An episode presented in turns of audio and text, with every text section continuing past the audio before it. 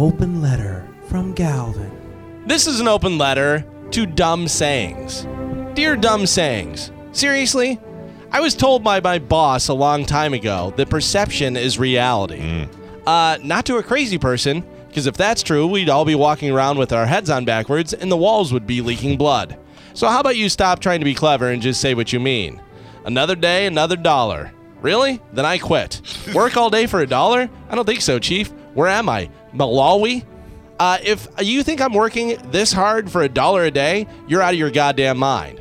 Well, not me working hard, but a real man that does construction or something like that. Let's be real. I wear shorts and a t shirt every day to work, and then I sit in air conditioning, look on the internet, and occasionally make a joke about someone that works a lot harder than I do and gets paid much less. Huh, I think I just figured out what perception is reality means. If anyone ever says, if it ain't broke, don't fix it, just know that's the perfect opportunity for you to break their nose and then look at them and say, what doesn't kill you makes you stronger. Mm-hmm. Which, by the way, that's a total BS saying. What doesn't kill you makes you stronger? Really? Tell that to the guy who took a bullet to the spine and now has to roll around in a wheelchair and poop into a bag. I'm gonna, I'm gonna bet he'd say that he was a bit more spry before all this happened and he could, you know, use his legs. Live your life with no regrets. If you say so, but watch out, ladies. You're not gonna like how this works out.